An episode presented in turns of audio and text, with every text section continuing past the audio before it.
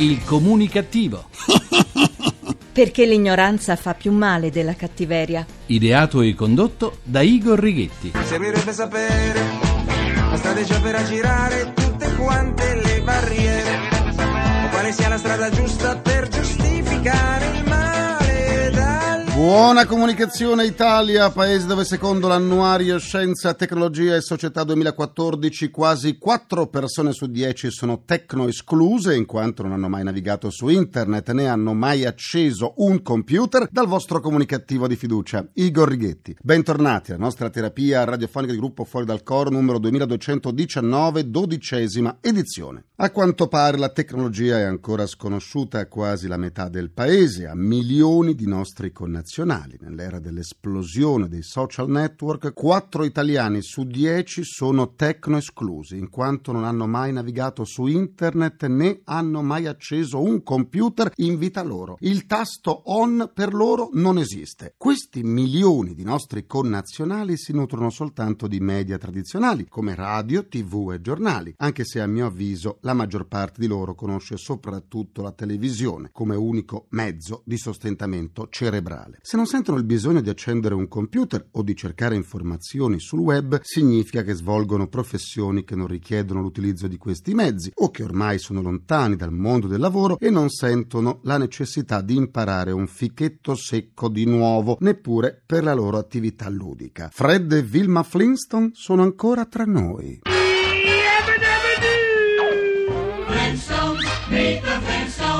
Passami la clava come Vilma De Flintstone Passami la clava come Nigga Jack Flintstone Sta in viaggio come Eh già, Vilma, passami la clava. Dati che non stupiscono, visto che l'Italia è un paese sempre più vecchio e dove tra pochi anni per trovare i giovani ci vorrà il programma Chi l'ha visto? Basti pensare ai programmi televisivi delle emittenti generaliste. Quelli che hanno successo in termini di ascolto sono quelli amati dalle persone anziane e molto anziane, aggrappate alla tradizione, alla pensione e al televisore. Anzi, non si sono fatte sentire quando le pensioni sono state ridotte, ma se avessero tolto loro il televisore avrebbero senz'altro fatto la rivoluzione. Il rischio per chi innova è quello di perdere il 90% del pubblico televisivo. Proprio per questo motivo la radio è più libera di sperimentare e di realizzare idee nuove, perché è un mezzo amato anche dai giovani e giovanissimi, in quanto si è sposata con le moderne tecnologie come internet e la telefonia mobile. I giovani e soprattutto i cosiddetti nativi digitali, lo sappiamo bene, la TV la guardano ormai soprattutto tramite il web, dove possono scegliere quale parte vedere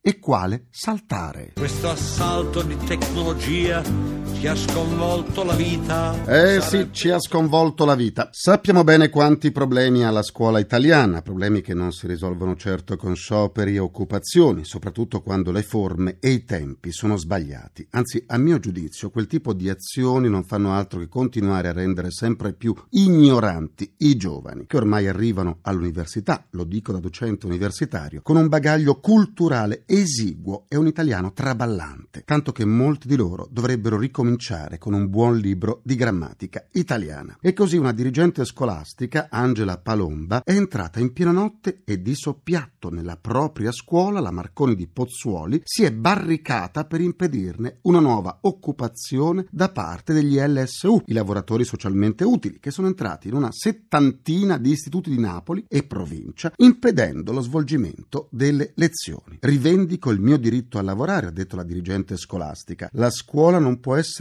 paralizzata da una protesta che ha forme e tempi sbagliati. Ecco, condivido e mi complimento con la dirigente scolastica. le otto e mezza tutti in piedi il presidente la croce il professore Ho detto varie volte che il primo problema dell'Italia siamo proprio noi italiani. L'Italia pullula di truffatori di ogni specie. Sempre più spesso, per esempio, le cronache riportano casi in cui i figli nascondono i cadaveri dei propri genitori nel congelatore per continuare a incassare la loro pensione. L'ennesimo caso è stato scoperto a Delia Nuova, nel Reggino. Il cadavere di un'anziana, Maria Musitano, di 94 anni, è stato trovato dai carabinieri nel congelatore della sua abitazione. La donna viveva con un figlio di 5 51 anni in una piccola abitazione del centro storico. Il ritrovamento è avvenuto durante una perquisizione disposta dopo una segnalazione anonima. Il fatto che il congelatore fosse funzionante al momento rende difficoltoso accertare, anche in modo sommario, quando la donna è deceduta. Il congelatore l'ha resa immortale, come fa la televisione con gli attori e i conduttori morti da anni,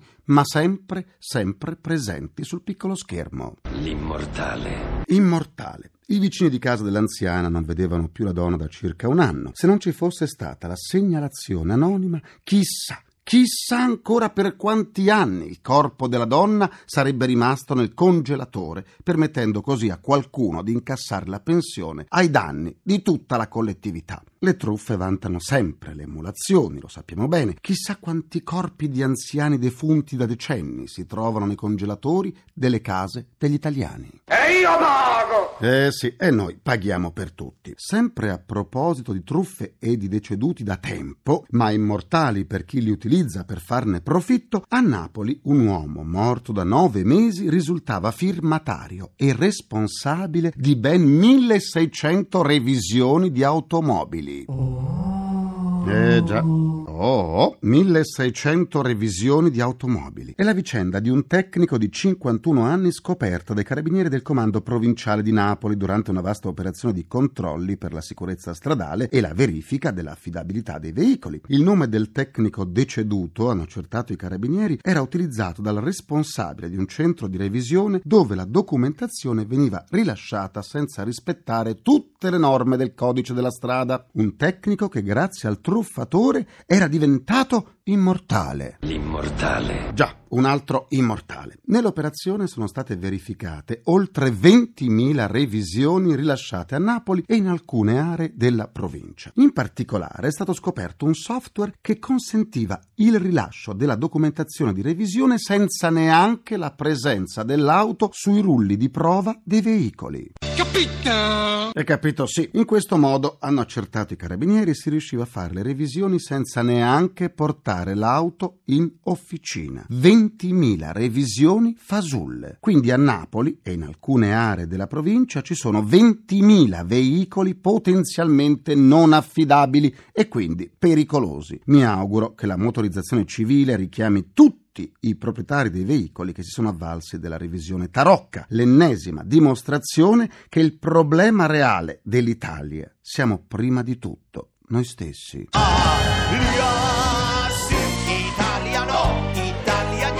Italia gnamme. Vi siete persi una seduta del comunicativo? Ma no, no, non fate così. Andate sul sito alcomunicativo.rai.it dove potrete anche scaricare le sedute in podcast. L'indirizzo è valido anche se volete riascoltare la seduta a oltranza. Può esistere una forma più alta di coraggio. Decisamente no. Se invece volete esternare un po' di sane comunicattiverie per evitare di somatizzare tutte le schifezze che avete letto o sentito, vi aspetto sulla pagina Facebook del Comunicativo, facebook.com slash il comunicativo. Continuiamo la terapia. Le scadenze fiscali in Italia sono all'ordine del giorno, lo sappiamo bene. In quest'ambito non mancano mai le novità, ma mai, eh? E allora andiamo a parlarne con il tributarista Gianluca Timpone. Buona comunicazione, bentornato. Buona comunicazione Igor a te e a tutti i radioascoltatori. Alla fine di questo mese scade la sanatoria per le cartelle esattoriali emesse da Equitalia. Un'opportunità da non perdere? Nel senso che a seguito chiaramente del cosiddetto decreto della legge di stabilità si è stabilito appunto che tutti coloro i quali hanno delle cartelle esattoriali i cui ruoli sono stati consegnati ad Equitalia da parte chiaramente dei rispettivi enti creditori quali possono essere l'Agenzia delle Entrate oppure i vari comuni per le multe automobilistiche è prevista l'azzeramento di quelli che sono gli interessi di mora per cui nel momento in cui un determinato contribuente ha dei debiti o ad esempio per imposte non pagate avrà la possibilità di risparmiare esclusivamente gli interessi di mora. È chiaro che il vantaggio si avrà esclusivamente quando trattasi di somme abbastanza vecchiotte perché gli interessi di mora, come dire, maggiore è il tempo in cui si formata eh, questa esposizione debitoria e maggiori saranno gli interessi di mora. Un esempio eh, su tutti la famosa querelle che ha interessato Diego Armando Maradona per sì. la sua cartella esattoriale di circa 44 milioni di euro. Ecco, lui qualora volesse approfittare di questa occasione andrebbe a risparmiare circa 35 milioni di euro, pari appunto agli interessi di mora maturati sul suo debito di circa 12 milioni di euro che ha nei confronti dell'Agenzia delle Entrate. Per le cosiddette cartelle pazze, Equitalia ha predisposto un servizio online con cui attraverso un clic vengono sospese. Niente più brutte sorprese? Questo è un ottimo sistema per evitare le cosiddette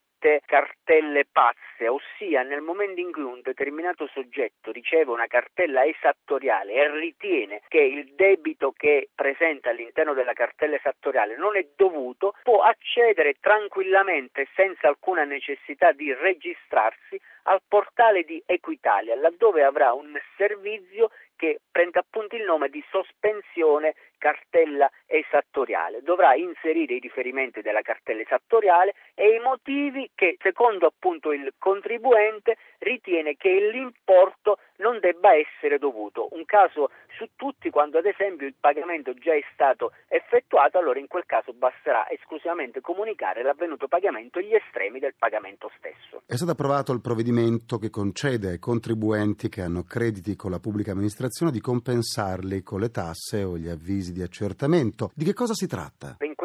Fase è già operativa la compensazione dei crediti nei confronti della pubblica amministrazione per i cosiddetti pagamenti relativi ad accertamenti esecutivi, ossia se un determinato soggetto è stato sottoposto ad un accertamento fiscale potrà chiudere la querella e quindi la questione, il contenzioso con l'amministrazione finanziaria utilizzando i crediti che lo stesso vanta nei confronti della pubblica amministrazione.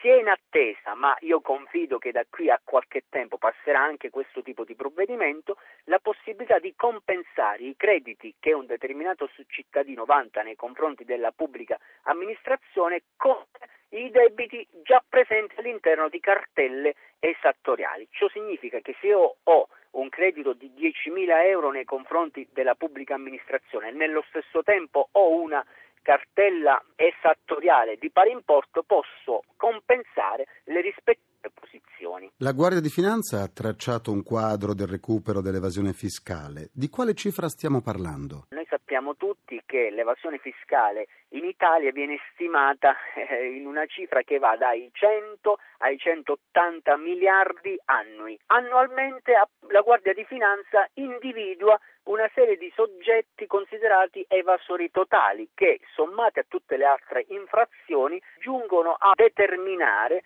circa 50 miliardi di tributi pagati, 50 miliardi annui. È chiaro che di questo importo ne verrà riscosso circa il 10, massimo 15%. Quindi la difficoltà sta non tanto nell'individuare i soggetti che, come dire, essere azioni tendenti ad evadere le imposte, ma la difficoltà sta nel riscuotere le imposte stesse, perché nel frattempo trattasi o di società fallite oppure di soggetti cosiddetti nulla tenenti, nei confronti dei quali quindi non è possibile effettuare alcun tipo di attività legata alla riscossione e di conseguenza alla restituzione delle imposte che non ha pagate in relazione all'attività da questi svolta. Grazie al tributarista Gianluca Timpone e buona comunicazione. Buona comunicazione a tutti. Perché io penso che è necessario fare qualcosa per le casse delle radio e voglio dire ai ragazzi e alle ragazze bisogna pagare le tasse. Concludo anche questa seduta con il mio pensiero comunicativo. Ancora una volta l'udienza in India dei due Marola Torre e Girone è stata rinviata. Appena appresa la notizia, il ministro degli esteri Emma Bonino ha richiamato subito a Roma l'ambasciatore italiano in India per consultazioni. Forse Emma Bonino pensava che gli indiani avrebbero giudicato i nostri marò velocemente come una fucilata? Eh sì, come ci stanno prendendo in giro e noi glielo abbiamo permesso. Eh sì, gli interessi economici. Ringrazio i miei implacabili complici Vittorio Lapi, Valtrighetti, Carapagliaio. Ringraziamento a Francesco Arcuri e a Grigore Scutari. Alla console, alla console, alla console. Alla console tra gli immancabili. Folletti! C'è Gabriele Cagliazzo. Vi aspetto domani, sempre alle 14.44, minuti primi, secondi a nessuno. Buona comunicazione e buon proseguimento dal vostro portatore sano di comunicattiveria. Igor Righetti, grazie Lina GR1. A domani. Il comunicativo. Perché l'ignoranza fa più male della cattiveria. Ideato e condotto da Igor Righetti.